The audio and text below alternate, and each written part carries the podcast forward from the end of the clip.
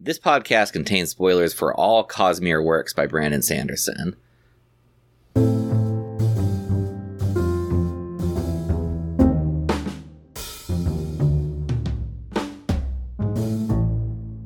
Hey everyone, welcome to Cosmere and Coffee. I am your host Tom, and I'm here with my brother Mike and my good friend Nick. Hello. Hello.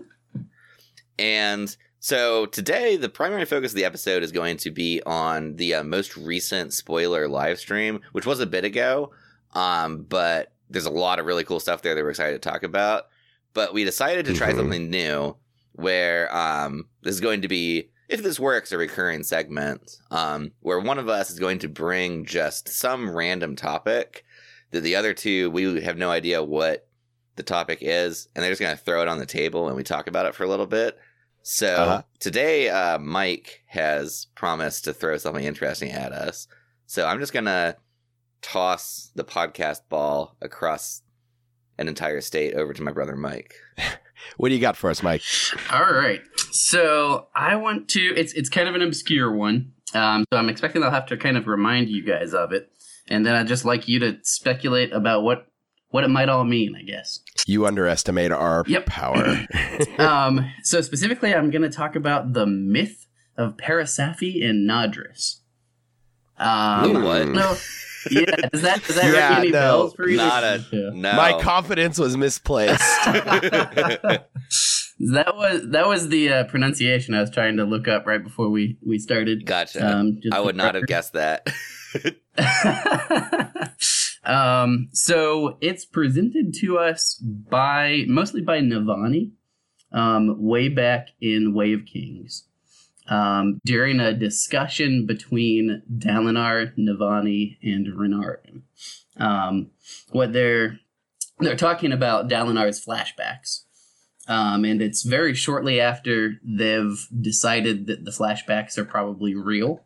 Okay, by Um, doing like the language bit and everything. Exactly. Yeah, Yeah. okay. So it's like it's very shortly after that, um, and they're essentially they're speculating and, and trying to figure out what the desolations are or what they were. Yeah. Oh, okay. Um, and Navani, as the historian in the bunch, of course, um, is explaining that she doesn't think there are any primary sources left, um, any any primary accounts of the desolations. Except then she remembers, well, okay, the myth of Parasaphi and Nadris does refer to them. So then she relays the myth um, to Renarin and Dalinar, and Renarin makes the remark that his mother told it to him, told him this story in, Huh. in his childhood. Hmm. Um, Which I guess at that it- time doesn't mean much. right. right? Yeah, we didn't know tidbit. anything about that at the time. Um, but Huh. it is well. That, so that much is kind of explained by the. It seems like this is essentially the creation story or the creation myth of the Makabaki people, um, or specifically the people of Marna, who Navani speculates is a predecessor people to the Makabaki people. Mhm. Okay, but anyway, the gist of the the myth is that um, after one of the desolations, or perhaps the first desolation, um, but I think the story is is ambiguous on that point. But after one of the desolations, um, um, is the the leader of a, a mostly unpopulated people, like a fallen people. Um, and in order to repopulate her people, she climbs the peaks of Dara or Dara um, to find stones that were touched by the heralds themselves. Um, Hmm. She brings down what turn out to be the ten seed stones, and she goes to Nadris, who is probably her lover, on his deathbed, and harvests his seed to bring life to the stones. Then they hatch forth ten children, which she uses to found a new nation, which is Marna, thought to be a predecessor of, of the Makabaki peoples. And that's essentially the whole story. At least, at least that's what we have. That's the whole- She so there's a desolation. Huh. Her people are are fallen. She climbs the peaks of Dara, finds ten seed stones touched by the heralds, brings them down. Apparently, gets it on with her her lover dude, and and they use his seed and the ten seed stones to birth ten new peoples. Hmm. So that's what I'm wondering. That it feels to me like I stumbled upon this on a, a reread maybe a year or two ago, um, Okay. and it just feels to me like something Sanderson is using as foreshadowing for sure. But I, Yeah. don't, I still don't really know what. I have some some speculations of my own, but I'm curious first um, in in hearing what you guys come up with on the fly. That's fascinating. I totally like did not pick up on anything important about this in my uh I totally forgot about it even in my recent like re-listen of Way of Kings. Um but yeah, I don't know. It I wonder if this is like almost uh the Makabaki myth for the creation of the Radiance because like the Heralds founded the 10 orders of Knights Radiant. Yeah, and So that's like that was immediately what my mind jumped to that this might be something related to that. But I don't know what the the like the whole importance of like seed stones and like that yeah, would be. I think there like definitely that makes some sense. Um, so one Let me get that- my shot yeah, out yeah, there yeah, before yeah, we go, go for it. Uh-huh. before yeah yeah well i was gonna say i went in a very different direction in my head um my immediate thought was this has to be a story that dates to like Ashyn or very close post Ashyn um okay, Hmm. like having to do with Mhm. like the migration to roshar Mhm. and then Uh-huh. the desolate and then later retellings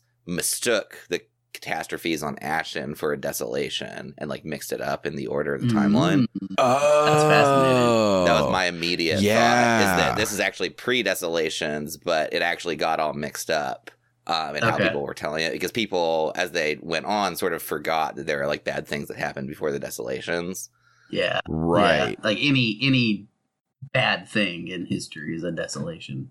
Yeah. Well, and it's also worth considering like if we if we consider the fact that like almost in an unreliable narrator sense like the myth over time could have changed Mhm. the number involved may Yeah. not have been 10 because we just know that 10 is like a holy number on Roshar. yeah So like it could have been any number but for the sake of like a good myth. You know, like it gets taken all over to 10 get- yeah yeah. That's always possible Yeah. as well. Yeah. Now, in terms of what it actually means, I don't know. It was just like my gut response was like, this sounds like a pre desolation story from like very close post Ashyn that got sort of rounded into the overall desolation mythology over time. Yeah, yeah, that's fascinating. And then and then maybe like, well, but we we have the heralds. Were were the heralds heralds before the the you know before the people came over from Ashyn? No, so that would be part of my like theory is that like the heralds got wrapped into it later. Mhm. Okay, but but maybe like the the so the heralds we're gonna like in this branch of the theory like probably the heralds weren't directly involved in the the factual story. Right. Yeah, yeah. kind of what Well, it all it would almost be like uh almost like the Vorinism like co-opting the Makabaki myth and making it align with like the Vorin understandings of myth and history. Ah, That's like, also possible, almost- yeah. Cuz like if, if there's plenty of Yeah. examples of like, you know, Christianity doing that across history like, okay. you know, uh So, Yeah. um, so one of my theories is significantly different. I'm gonna go ahead and throw it out Yeah. now because I don't want to speculate any further before we at least touch on it. Um, and one of like the first places my head goes when I reread this was that um, I, I didn't go quite as far back as Tom, but I like I went back to what would have been either the first desolation or or like very early on in, in conflict between Singer and humans on Roshar. And and my thought is that perhaps this is um, a story that was you know part of the the creation mythos of the Singer people or the Dawn Singers. Um, and then you know, because we we've already had the twist where it turns out that the Voidbringers were humans, you know. So when we were presented with this story in Way of Kings, um, we didn't know that twist yet. We were presuming that you know Voidbringers were the non-humans coming in and, and invading Roshar. Um, but now you know we know that that was turned around. So so my thinking is that um, there's at least a chance that this is this is a singer story that's been co-opted by Vorinism in a similar sense. And then, rather than being the, the story of the foundation of the Knights uh, of the the Radiance, Ah, um, maybe this is the for, the foundation Okay. fused, and Hmm. and like Odium's forces essentially. interesting. And turn the nine into a ten. Yeah, Yeah. yeah. For the sake of good Or, Vorinism. or perhaps.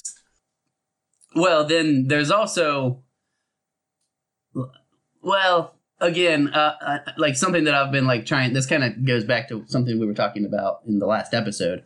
Um, but I, I still like almost any story that's that's me speculating about Roshar. There's always like a little piece of me that's wondering if if the creation of the unmade is related to any of this. Um, so I've I've long had suspicions that there's something more. There's a connection we don't understand yet between the heralds and the unmade. Um, so maybe this is an indication then that um, the heralds did have something to do with um, either like the creation of the, the the separate fused orders. I don't know if that's the right word, um, or with uh, the unmade themselves. And maybe this is the story of the unmaking of the unmade, for instance. Yeah. I it's I don't know. This is a really good find, Mike.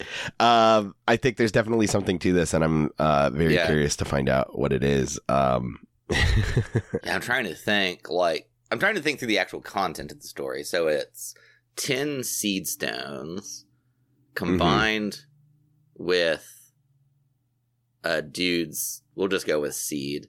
That's fine. yeah. I don't have.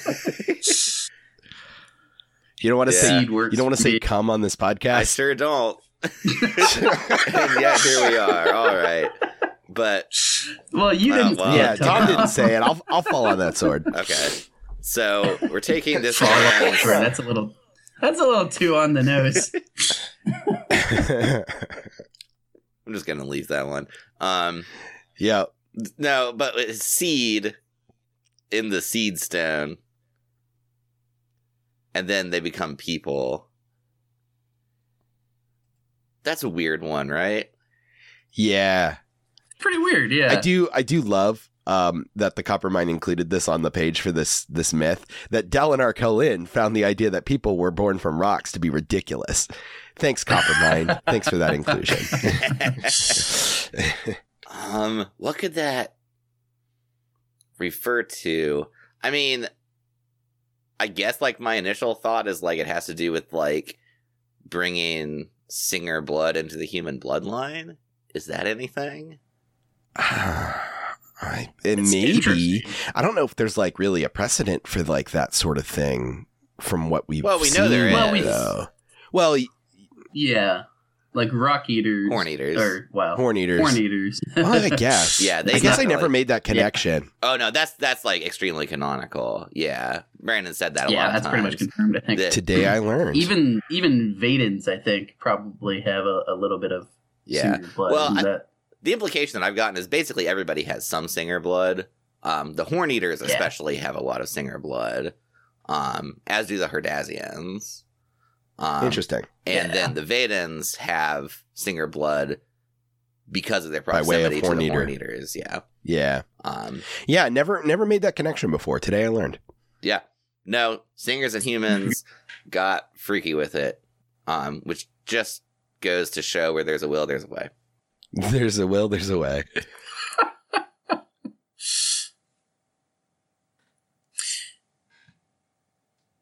Well, I don't have too much. I don't think we're gonna find any or like settle on any Yeah. consensus on this one. That's not that wasn't my expectation. But like, there's got to be something here. Essentially, is is I want to put it on everybody's yeah. radar. Good Uh, catch. maybe we can Yeah, crowdsource for- some for insight on sure. this one. Um yeah, like I said, I'm uh, there's I'm sure we're gonna learn more about that. That's gonna tie back in some way. Yeah, one hundred percent. He wouldn't just put that there for no reason.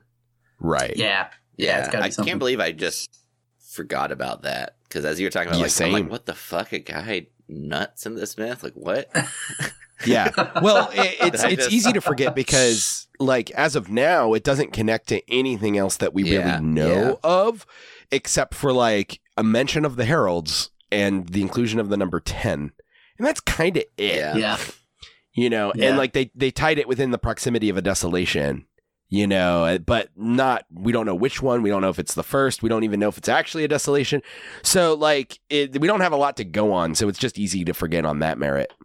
yeah. Yeah. All right. Do we want to talk about the uh, spoiler stream? Let's do it.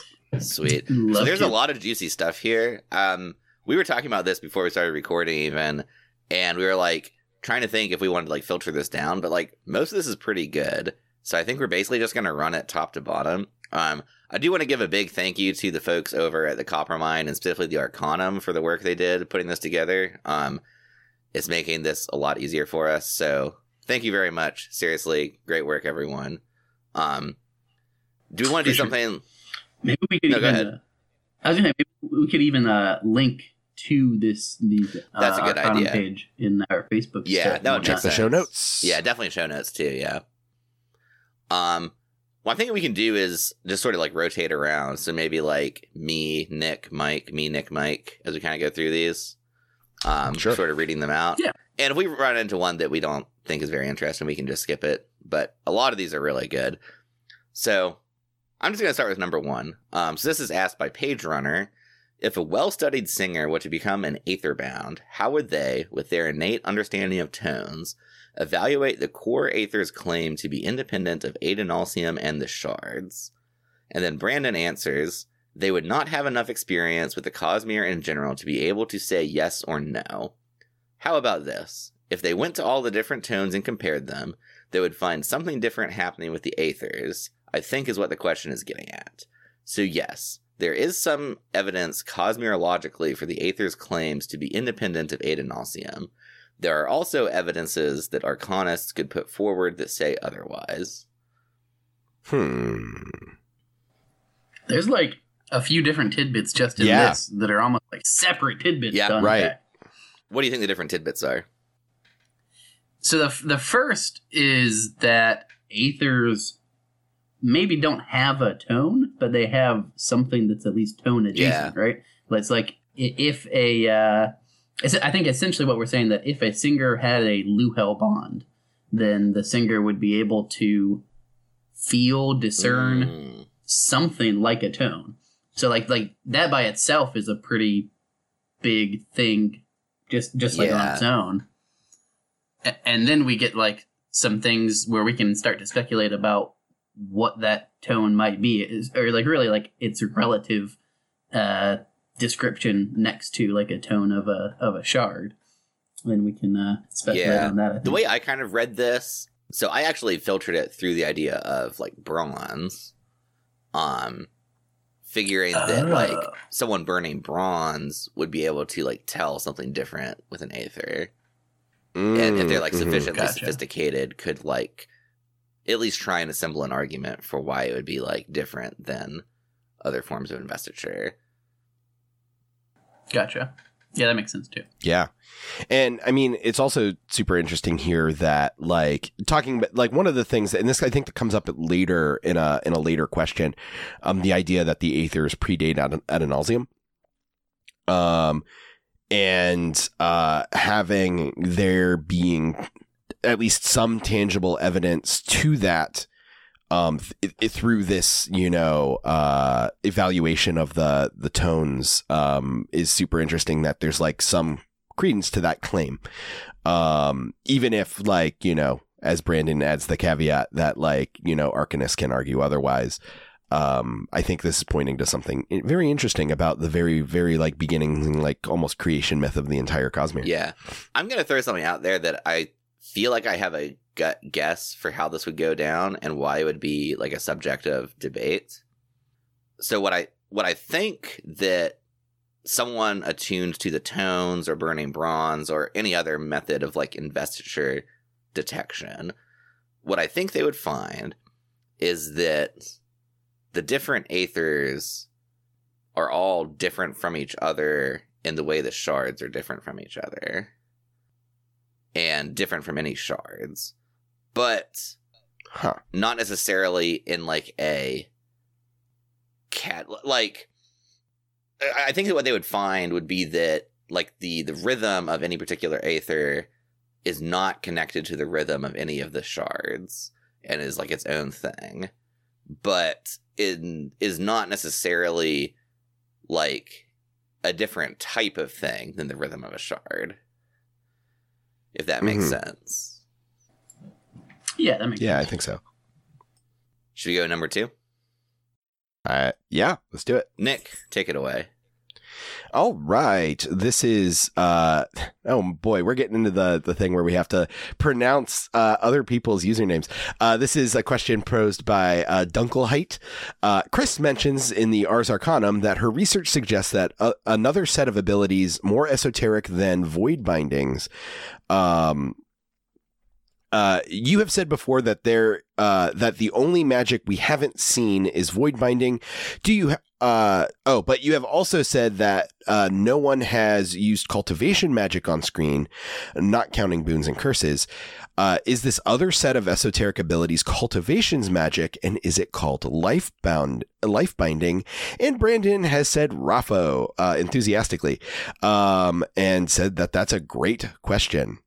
Um, and then uh, he adds, uh, remember that when I originally conceived the Stormlight Archive, I was thinking of 30 magic systems, and I decided that that was uh, instead three groups of 10. And I wasn't going to call it 30 magic systems. And indeed, that's even vague because uh, there are Fabrials. Uh, Fabrials are their own magic system.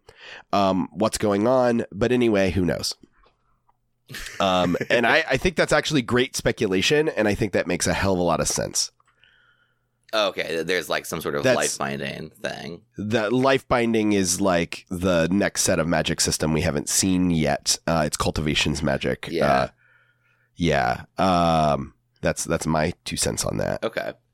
So Uh, I do have a slight sort of like theoretical quibble, sure. which is I've always understood the surge binding to be a merging of honor and cultivation because it's like the cultivation of the person through oaths. Mhm. Um, oh. and I, w- I would Yeah. just need the same. Or yeah, well, keep, yeah, keep going. I yeah, wanna- don't I mean, I think that that's most of it. Is just to me, I'm not sure there's a strong like symmetrical need for a cultivation based system because we already have it. We've seen it on screen with the radiance. Well, can I can I suggest a different framework then? Which this is uh this is hot off the press. This isn't something that I've uh, thought about before, but I'm wondering about right now. Um, what if surge binding is, as you suggest, um, at the intersection of cultivation and honor, essentially?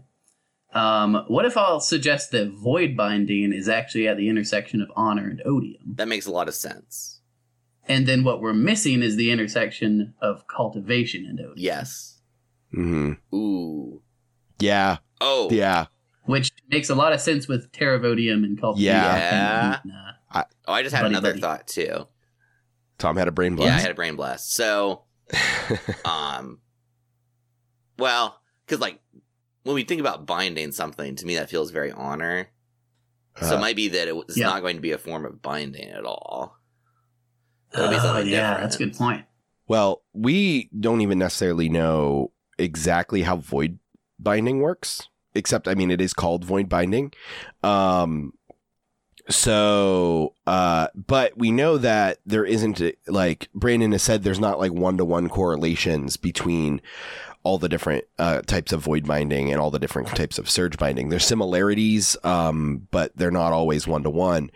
Uh, so yeah, like it could be that each of these magic systems do fundamentally work in different ways if they have some similarities here or there. Yeah. Because I do think that the surges Yeah. are to some extent inherently of honor. Like the idea of the I think surges that is very too. honor oriented. Yeah. I, I think like they're they're making use of things that are just like inherent to the the Yeah. universe, to the Cosmere.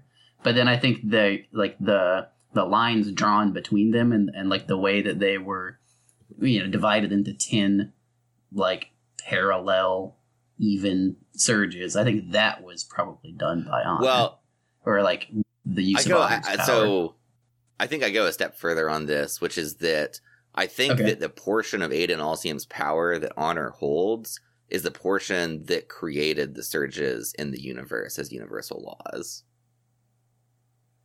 Hmm. Okay, so that is a little bit different than my conception, which is that like my my thinking was like probably like the surges weren't like condensed as surges until later on in the history of the Cosmere, like after the shattering of Adonalsium Mm. and like honor coming to Roshar is when I was thinking like the surges were crystallized in their current form. But but I'm definitely willing to Well, I, I actually agree with that. Agree So, with that.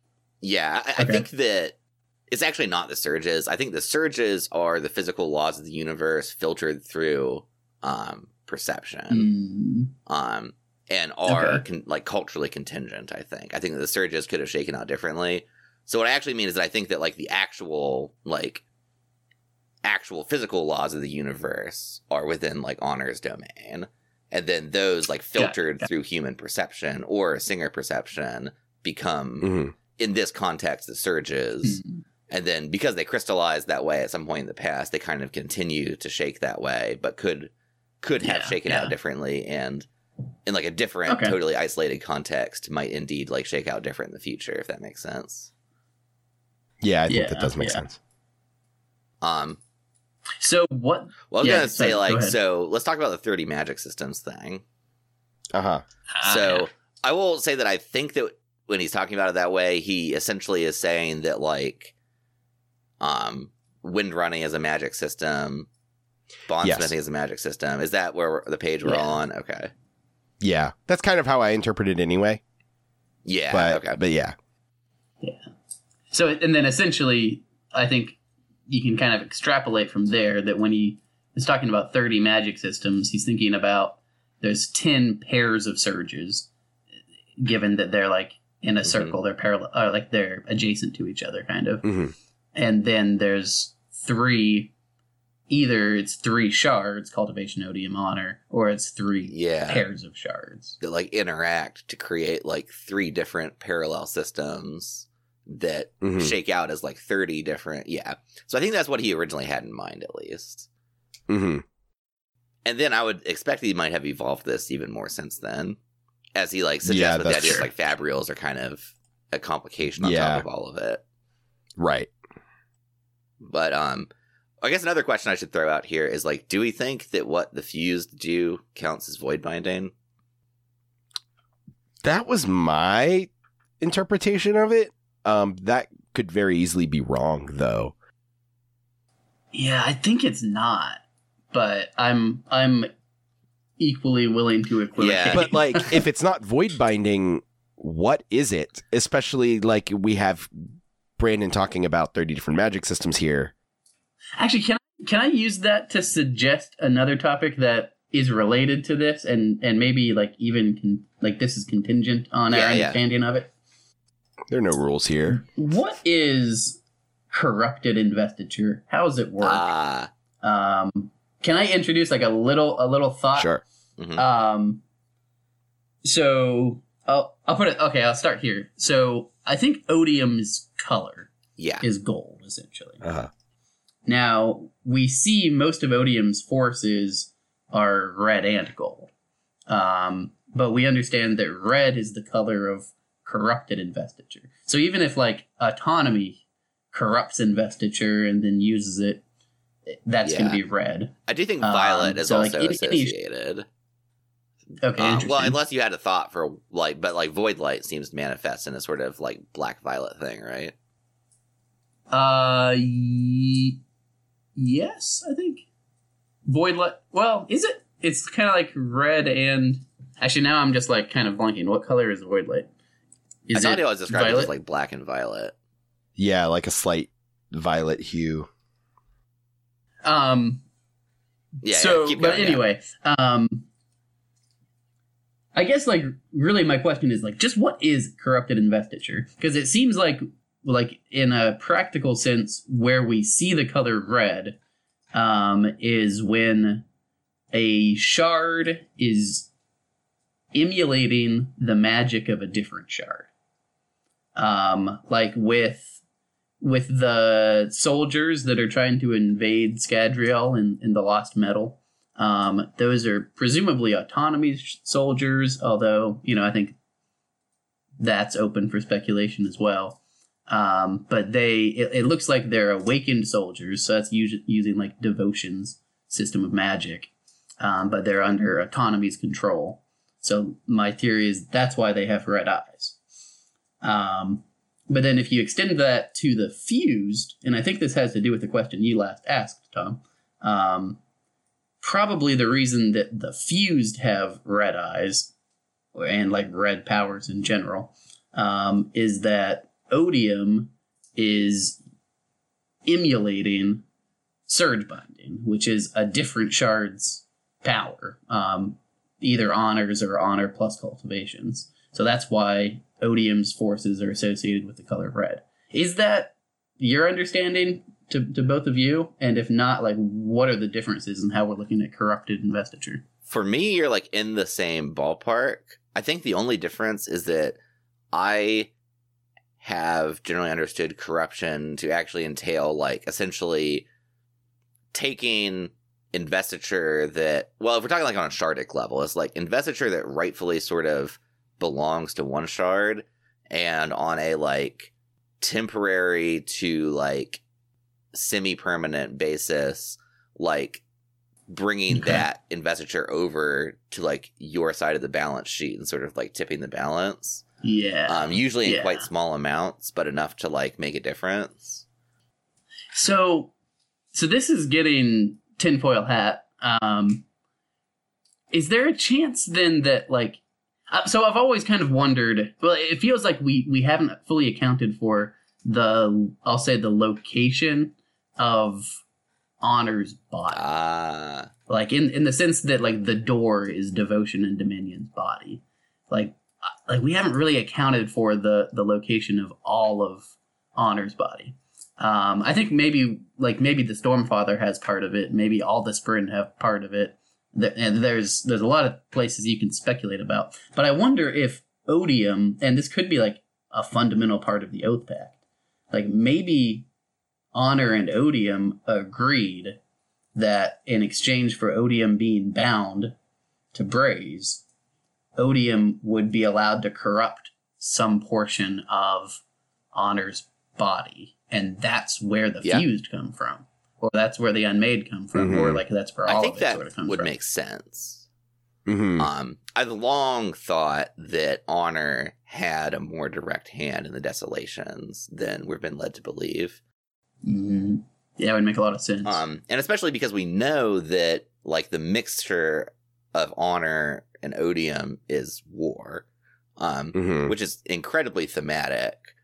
And so I've I've I've thought basically since Rhythm of War that we ought to well, we have a very biased perspective on honor, I think. Right. I think that honor for was sure. not the great guy we think he is, if that makes Mhm. sense.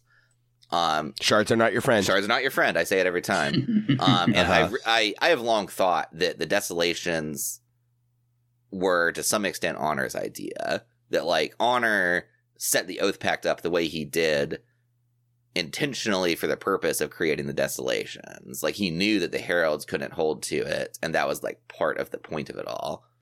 hmm Yeah, yeah, that makes a lot of sense. I agree. Very interesting stuff. Yeah, this really is. We could probably spend the rest of this episode on like two more wobs, but I don't know. Should we? uh This might need to be multiple episodes. Yeah. Yeah, we gotta milk this content for what it's worth. No, let's go Uh-huh. on to number three. Uh, Sure. all right. You want to give it to us, Uh, Mike? is it Mike's? yeah. Yeah. Sure. Uh Learpa? Lear HPA, something like that, asks Given that Stormlight healing matches to mental self image, as shown by both the Lopen and by the Reshi Monarch, could a really powerful hypnotist change someone's self image in a way that would affect Stormlight healing? Could a powerful hypnotist use Stormlight healing to change a human into a listener? And Brandon replies Theoretically possible, to an extent. There is a limit to this, but the limitation is the amount of investiture you have and access to Stormlight. Or, you know, Voidlight can evidence this. Transformations that are happening in the storm to the listener forms are involved in this. That could theoretically happen to a human as well. But you would basically, what most likely would happen is it would have to involve a specific set of circumstances and then entering the storm and then exiting as a listener. That could happen. You guys ask some far fetched things. That one's not so far fetched. It does require some specificity, but it could happen.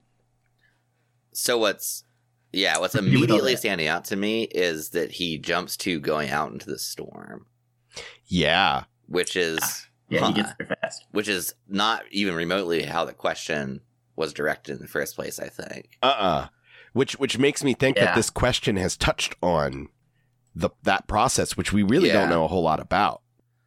But it sounds like Brandon's saying that a human could, in theory, go out in the storm and come back a listener, right? Like that's what he says, pretty literally. Yeah. Yeah. yeah. Yeah. Which is Yeah. kind of crazy. Is that what happened to Ryshadium? Ryshadium? Oh, Ooh. Like, are they just horses that got left out in the storm one time and didn't quite die? Yeah. Like, that makes sense. I mean, well, like there's some sort of like Nahel bond going on Yeah, with definitely. Ryshadium, isn't there? Yeah.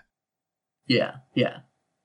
But like, and and well, I think like that Nahel bond. Well, do Rashadia have gemhearts? we don't know. Do we know? Yeah, it's never been said. I Okay. assumed that they didn't because they're not crabs. But uh but who knows? yeah. We do know that uh that that they look a little weird in Shadesmar. Mm. They have like Oh, that yeah, weird like they look in afterglow like after image like oh, thing going a on with them. a la A little Zest, bit. right? That's that's Okay. yeah, if I remember correctly, I think they were described similarly. I mean, we know that non gemheart creatures can form Nahel bonds. Um, humans. I mean humans. right.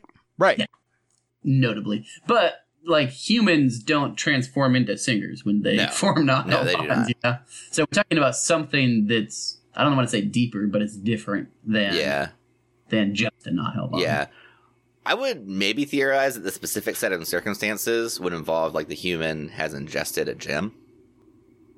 So to do this, you Uh, might have to kind of do like uh, what um, Amaram does, and like take a little gem like a pill, and while it's sitting in your stomach, Yeah, go out in the storm. right. That would probably be. I would guess that under most ways this could happen, that would be a prerequisite. Yeah. I was kind of thinking that a gem would magically form inside the person, but uh, your way makes more sense. Yeah, I think what we've seen is that it's tough to create gems through pure investiture. Yeah. not impossible, but tricky. Um, that, I I would guess, yeah, that would be part of the process if you're going to actually make this work. And yeah, I think you'd have to have a lot of intent based shenanigans going on. hmm I'm I'm probably reading too much into it here, but like especially considering just like how fast Sanderson's mind went to this Mhm. specific Yeah. thing. It makes me wonder if this has happened before and even is like Ooh, how singers exist. Oh, huh? like and maybe like that predates even like the shattering Yeah. of Adonalsium. But maybe Adonalsium just put some humans here and exposed them And to had some stuff happen. the, the a high storm. That would actually explain a Um, lot. Like, for instance, how they can breed. Right. Right. Yeah. And also like how they are generally human shaped Yeah. on Crab World. right. Yeah, That's, yeah. Huh. that has some I don't know. fascinating implications. Part of me thinks Brandon wouldn't do that because it. I think he is really wants us to see the singers as being like a legitimate sort of alternative Yeah. to humanity. Yeah.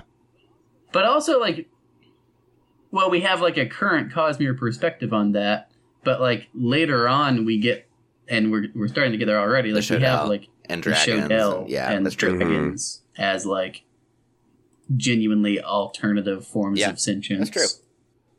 Fascinating. Huh.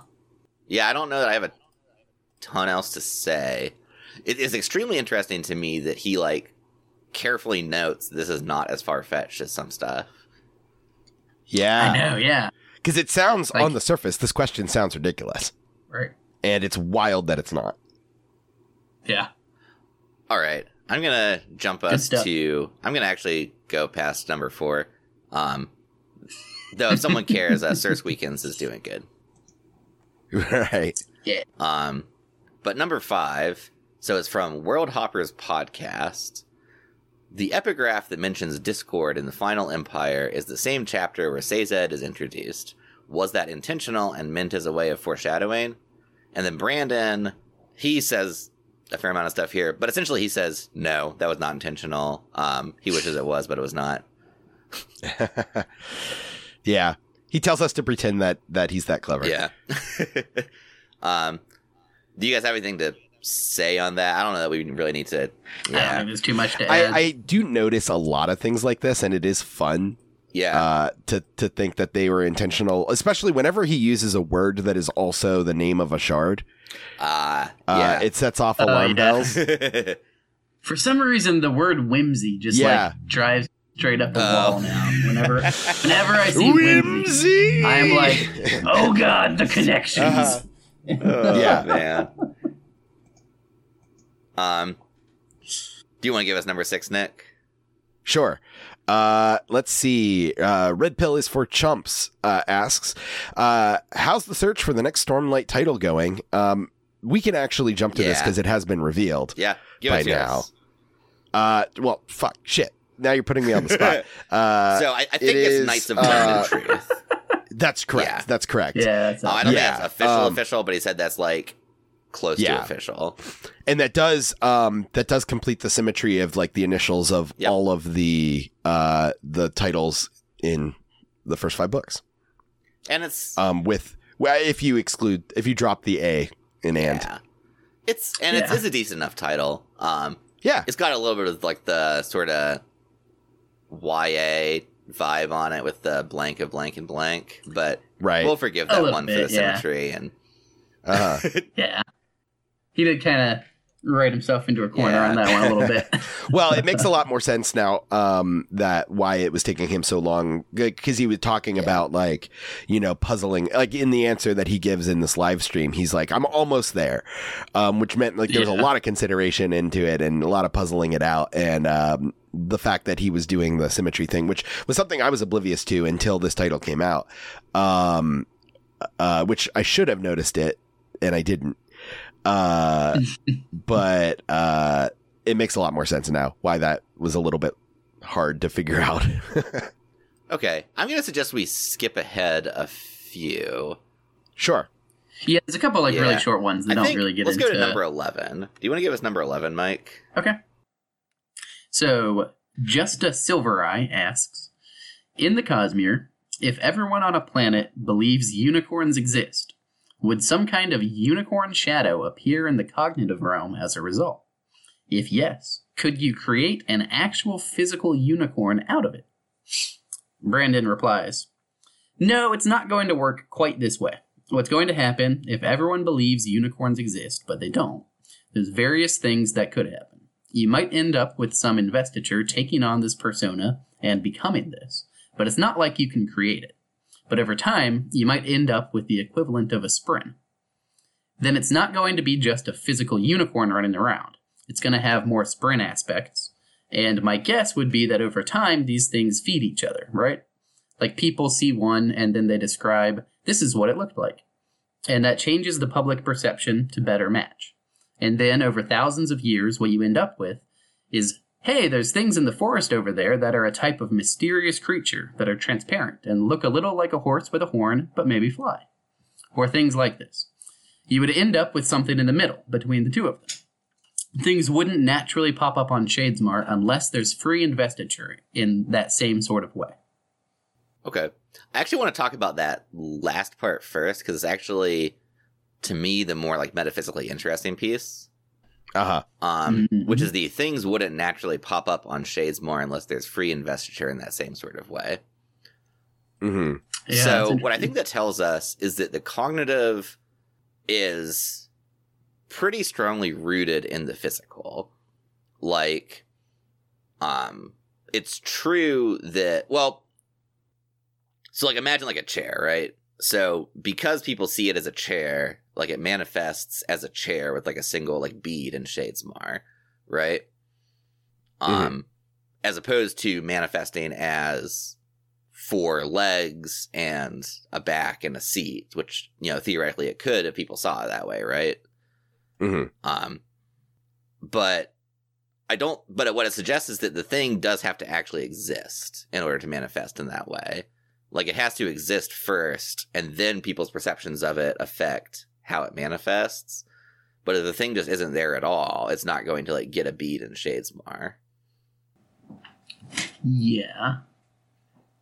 So and like Spren themselves, like Syl, doesn't have a bead in Mm-hmm. That's true, Shadesmar. yeah. Well, she has Right. a completely different form in Shadesmar. Yeah, Right. Um but like but she's a different sort of thing. well Yeah. Like she's not the Yeah. manifestation of a. She, she's not how a physical thing appears in Shadesmar. She is a sort of like Right. secondary phenomenon of free investiture taking a form. Mm-hmm. yeah. And I mean, isn't like by the like the premise of like Spren, like she's the personification of like the idea, the abstract idea of honor Yeah, as an honor Spren. yeah. And what it suggests is Um, that, like in the cognitive realm, free investiture can sort of do this thing where people think something and it sort of becomes that. Um, Uh-huh. But it's not like a natural property of the cognitive realm. It's like a secondary Yeah. effect of free Uh. investiture. Uh huh. And actually like another another way to frame this that I think is interesting, and I don't think this is different from anything you've said, Tom, already, but like this this unicorn thing. Um what we're saying is that it could exist without any analog in the cognitive realm. Like there wouldn't be a spren form, there also wouldn't be a marble. It's it, it could exist in the physical realm without any analog. But then also we're saying that there's kind of like two separate paths of existence it could be on. That it's on the the spren path, where like if it has an analog, that analog would be essentially the, its spren version in the cognitive realm. But there's a totally different path where it could be like an actual physical object path, and then its analog in the cognitive realm would be a, a marble. Does that all I'm of not make sure sense? I totally followed. So, so you're saying like if there was a real actual unicorn, then it would get a bead. Yeah, yeah, Yeah, agreed. Yeah, yeah. definitely. Um, well, it would be. Wouldn't it be more like how we see like humans, like human souls appearing, like yeah, 'cause, like, probably. yeah, because it's it's it's You're not right, an yeah. inanimate object Mm. would be like a bead. yeah, you're right. Right? Yeah, it doesn't get a bead. Uh, it'll be like it would be it would be a Oh, yeah, little so, like, candle animals flame don't get Yeah, you're right. You're right. thing, like an animal. you're yeah. right. You're right. You're right. Yeah. But yeah, yeah, but Okay. it would it would manifest in that sense. And I do think like the candle flame and the bead are like to a certain extent the same type of thing. Right. Yeah. Yeah, it's just, you know, inanimate object versus like living Yeah. thing. But yeah, yeah, that makes sense though. Yeah, I think that like the actual living thing would get the flame. So yeah, so if if we like through like some terrifying breeding program create an actual unicorn, it would yeah, clearly that would manifest like that in Shadesmar. Right. Um was there Um, something and I more mean, you were trying to get at though, Mike? Oh, No, okay, not- okay. not What really. I what I think Brandon is describing is almost like over over eons like this idea turns into its own spren. Yeah, if there's Um, free investiture to take it up. if there's free investiture. Yeah. Then as we're seeing with the weird fucked up experiments in Rhythm of War, then you could presumably Oh, try to pull it into the physical yeah. and that that's a whole nother thing. Yeah, my guess is that doing that requires a whole lot of juice. Yeah. Because I think that to Yeah. make that happen when you're well, so this gets into what I think Ishar is up to, which I think that essentially what you have to do is you have to like give them a body made out of because you have to give you have to have like material on hand to like become the body somehow, hmm. right? And Presumably, yeah. I don't know, like I mean, it seems extreme to try and like condense a body out of pure investiture. Maybe that's but that feels more extreme than what he's doing. I mean, we've seen Investiture Yeah. do that sort of thing, not necessarily in Stormlight, but in the Cosmere in general.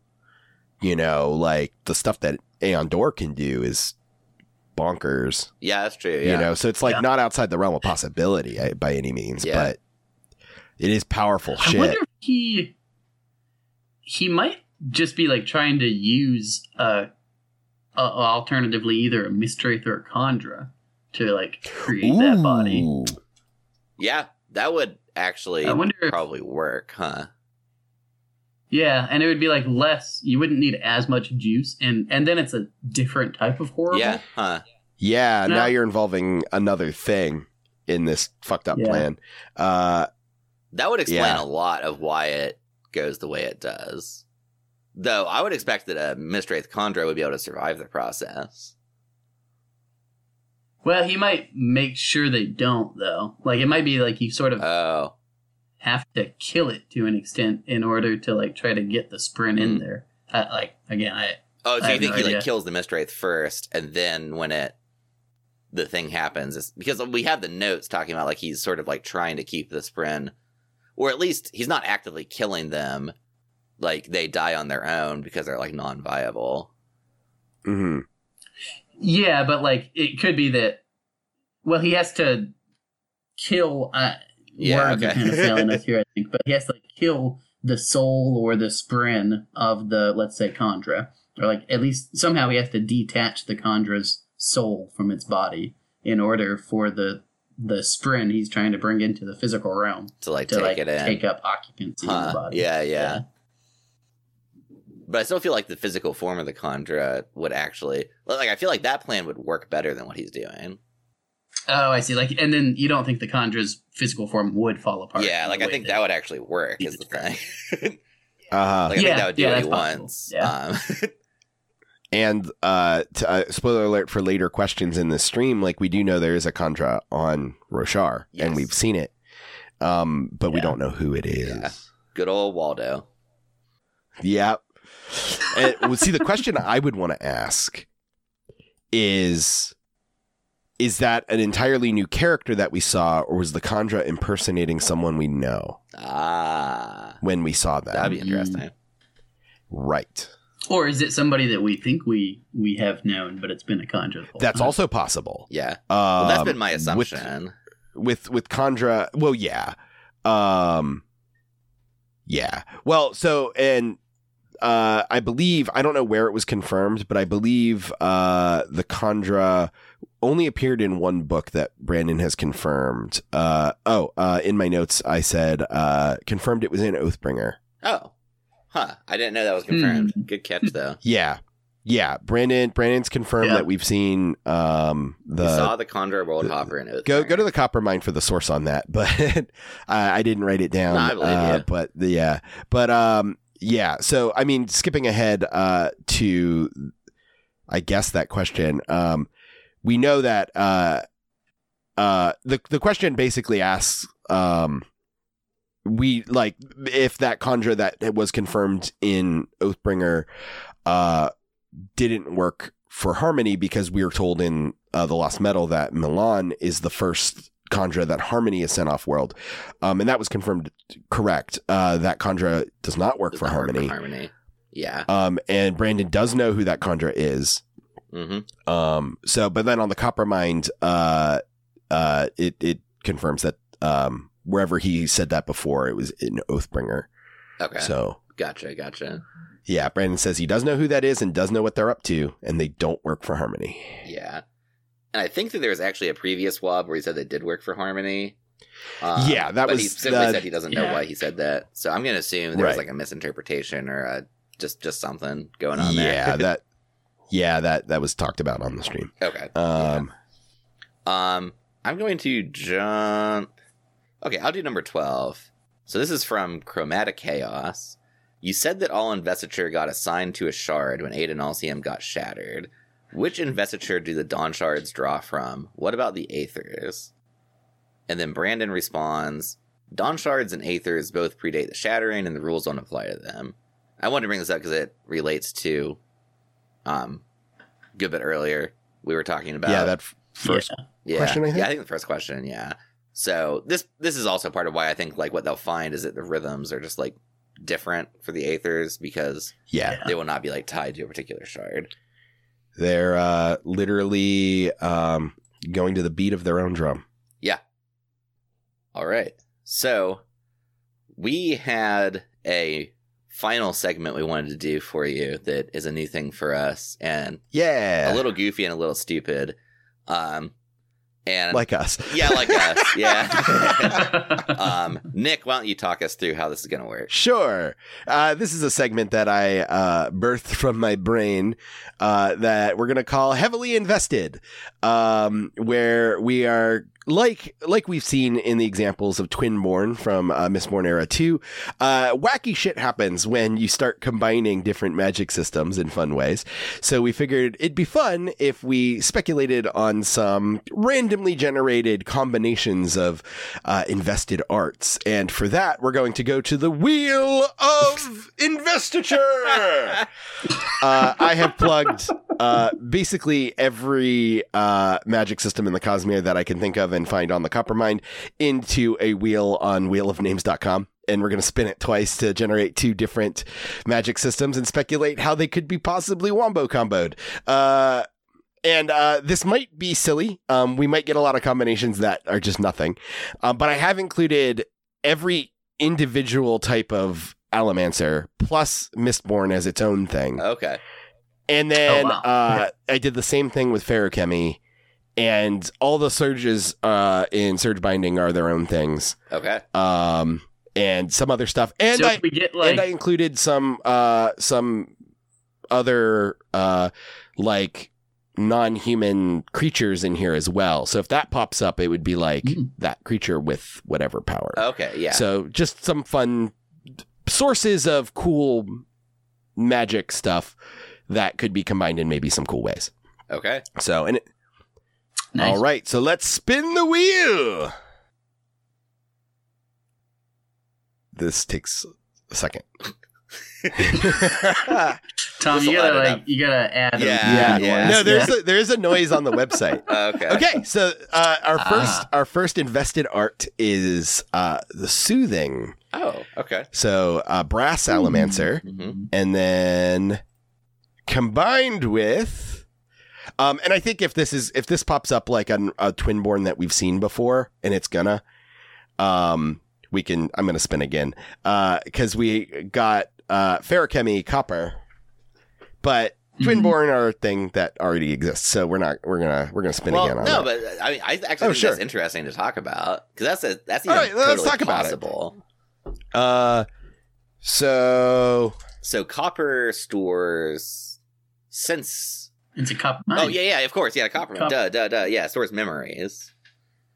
Um, Yeah. yeah. yeah, and then plus the power of soothing. Yeah. Huh? So Does that combine in any cool ways? We could speculate yeah, that's on I a think what we need to do with this yeah. one. Well, Okay. either yeah, yeah, yeah. Resonances is definitely a way to go on this. Um, if like even if the Yeah. mechanics Yeah. don't actually like have cool Yeah. combos, but Yeah, I don't. s- I don't see just like right off the bat. I don't see like an interesting synergy Right. that doesn't require a Yeah. between these. two. right. but I'm fascinated by what the because the resonances are often like almost thematic in a way Yeah. from what we're seeing. Yeah. So Yeah. my thinking on it is like the idea of soothing is like I've always interpreted it as like a good soother. Like we see uh we see Breeze um able to like tug on the emotions uh and dampen the emotions uh of what's already there. And I think I'm trying to think of like ways in which having a well of knowledge thematically can help with that. I, have a an, an idea. It's hard to even call this speculation because, like, I doubt Brandon himself has Worked like, out every resonance, yeah. resonances for every possibility. That is, you couldn't. There's too many. Um, so essentially, what we're doing is like, here's something I might write if I was Yeah, Brandon yeah, writing yeah. this Yeah. story. It- you know, that's what we're doing. But I've got an interesting one. Um, maybe like a soother plus whatever you call a copper mind person um, could e- essentially they're like they're the perfect teacher you could like prepare Yeah. somebody's mind to to like transfer a memory to them directly Uh-huh. Yeah. um, and then and thereby like share information um, either like directly from mind to mind or copper mind Yeah. to someone else So it's almost Like, like you can just kind of like s- so realmatically i almost imagine like you've built like a spiritual channel between yourself and the copper. So like you're accustomed to sort of like moving data through like this spiritual channel. And then soothing um has you establishing like a channel from mind to mind. Um Yeah. and it's almost like the resonance could be like a very incredibly subtle but like imagine like like a push like very slightly like through like the spiritual and cognitive like sort of like reaching out through the spiritual to like make a connection or maybe it's like if you already have a spiritual connection like Mhm. there's like a cognitive Mhm. channel that can like very very subtly like the information can like like the memories can pass through that that is actually a really cool Yeah. that would be a really cool resonance to see Yeah, for sure. Uh, I I I was a fool for doubting the potential here. uh, yeah, no, that's cool. Uh, and a um uh, uh, a copper Ferring is called an archivist, by the way. that makes sense yeah or, yeah oh an archivist Mhm. yes yes Yeah. And that would, I mean, even just also in practice, that person would be an excellent teacher because they have a great store of knowledge and would be able to like soothe away all of your various impatience and boredom and make you interested. Yeah, for sure. Imagine if Tindwyl was also A soother. a soother. Yeah. yeah she could have gotten some work Yeah. done for Yeah. sure So, yeah, I, I honestly I think that's the segment heavily invested. Yeah. Uh, we could spin again if we want, or that we could leave it at that. I think that's Um, the but if- podcast. I think that's the podcast. Yeah. This is uh, a segment that we could come back to if yeah. we want. No, I like that. That if was we good. like it, Um, Uh-huh. If you didn't like it, um, yell at Nick. Yell at me. uh, just reach out to him directly um, in person at his house. we'll give you Nick- his, his yeah, throw a address we'll brick put through that his window. Yeah. Yeah, tweet at me on Twitter, Nick at underscore Yersiva on Twitter. All right. Well, thanks guys for chatting today. Um, Yeah, And thank you, listeners, for listening. I hope that this was interesting and valuable to you. Bye. bye. farewell Back on Toril, I was a nobody. I got teleported out here, and here I'm something. I'm somebody. The Voidfarer begins maneuvering towards this 200 meter long. Space whale. To handle one of these, you need grit. Is that something you have? I'm a tiny little guy. Of course I got grit. If you tried anything, it would end very poorly for you. This Illithid dreadnought warps away, accelerating to spell jamming speed as quickly as they arrive. Who the fuck? What am I trying to say here, Ravnus? That we're crew. I like that. We're crew. That is a natural one.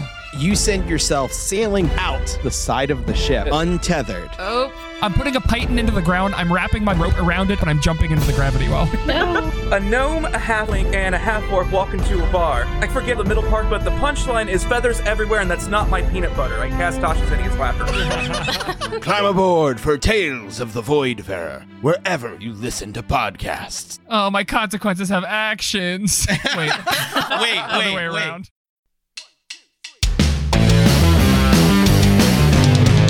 ProjectDerailed.com.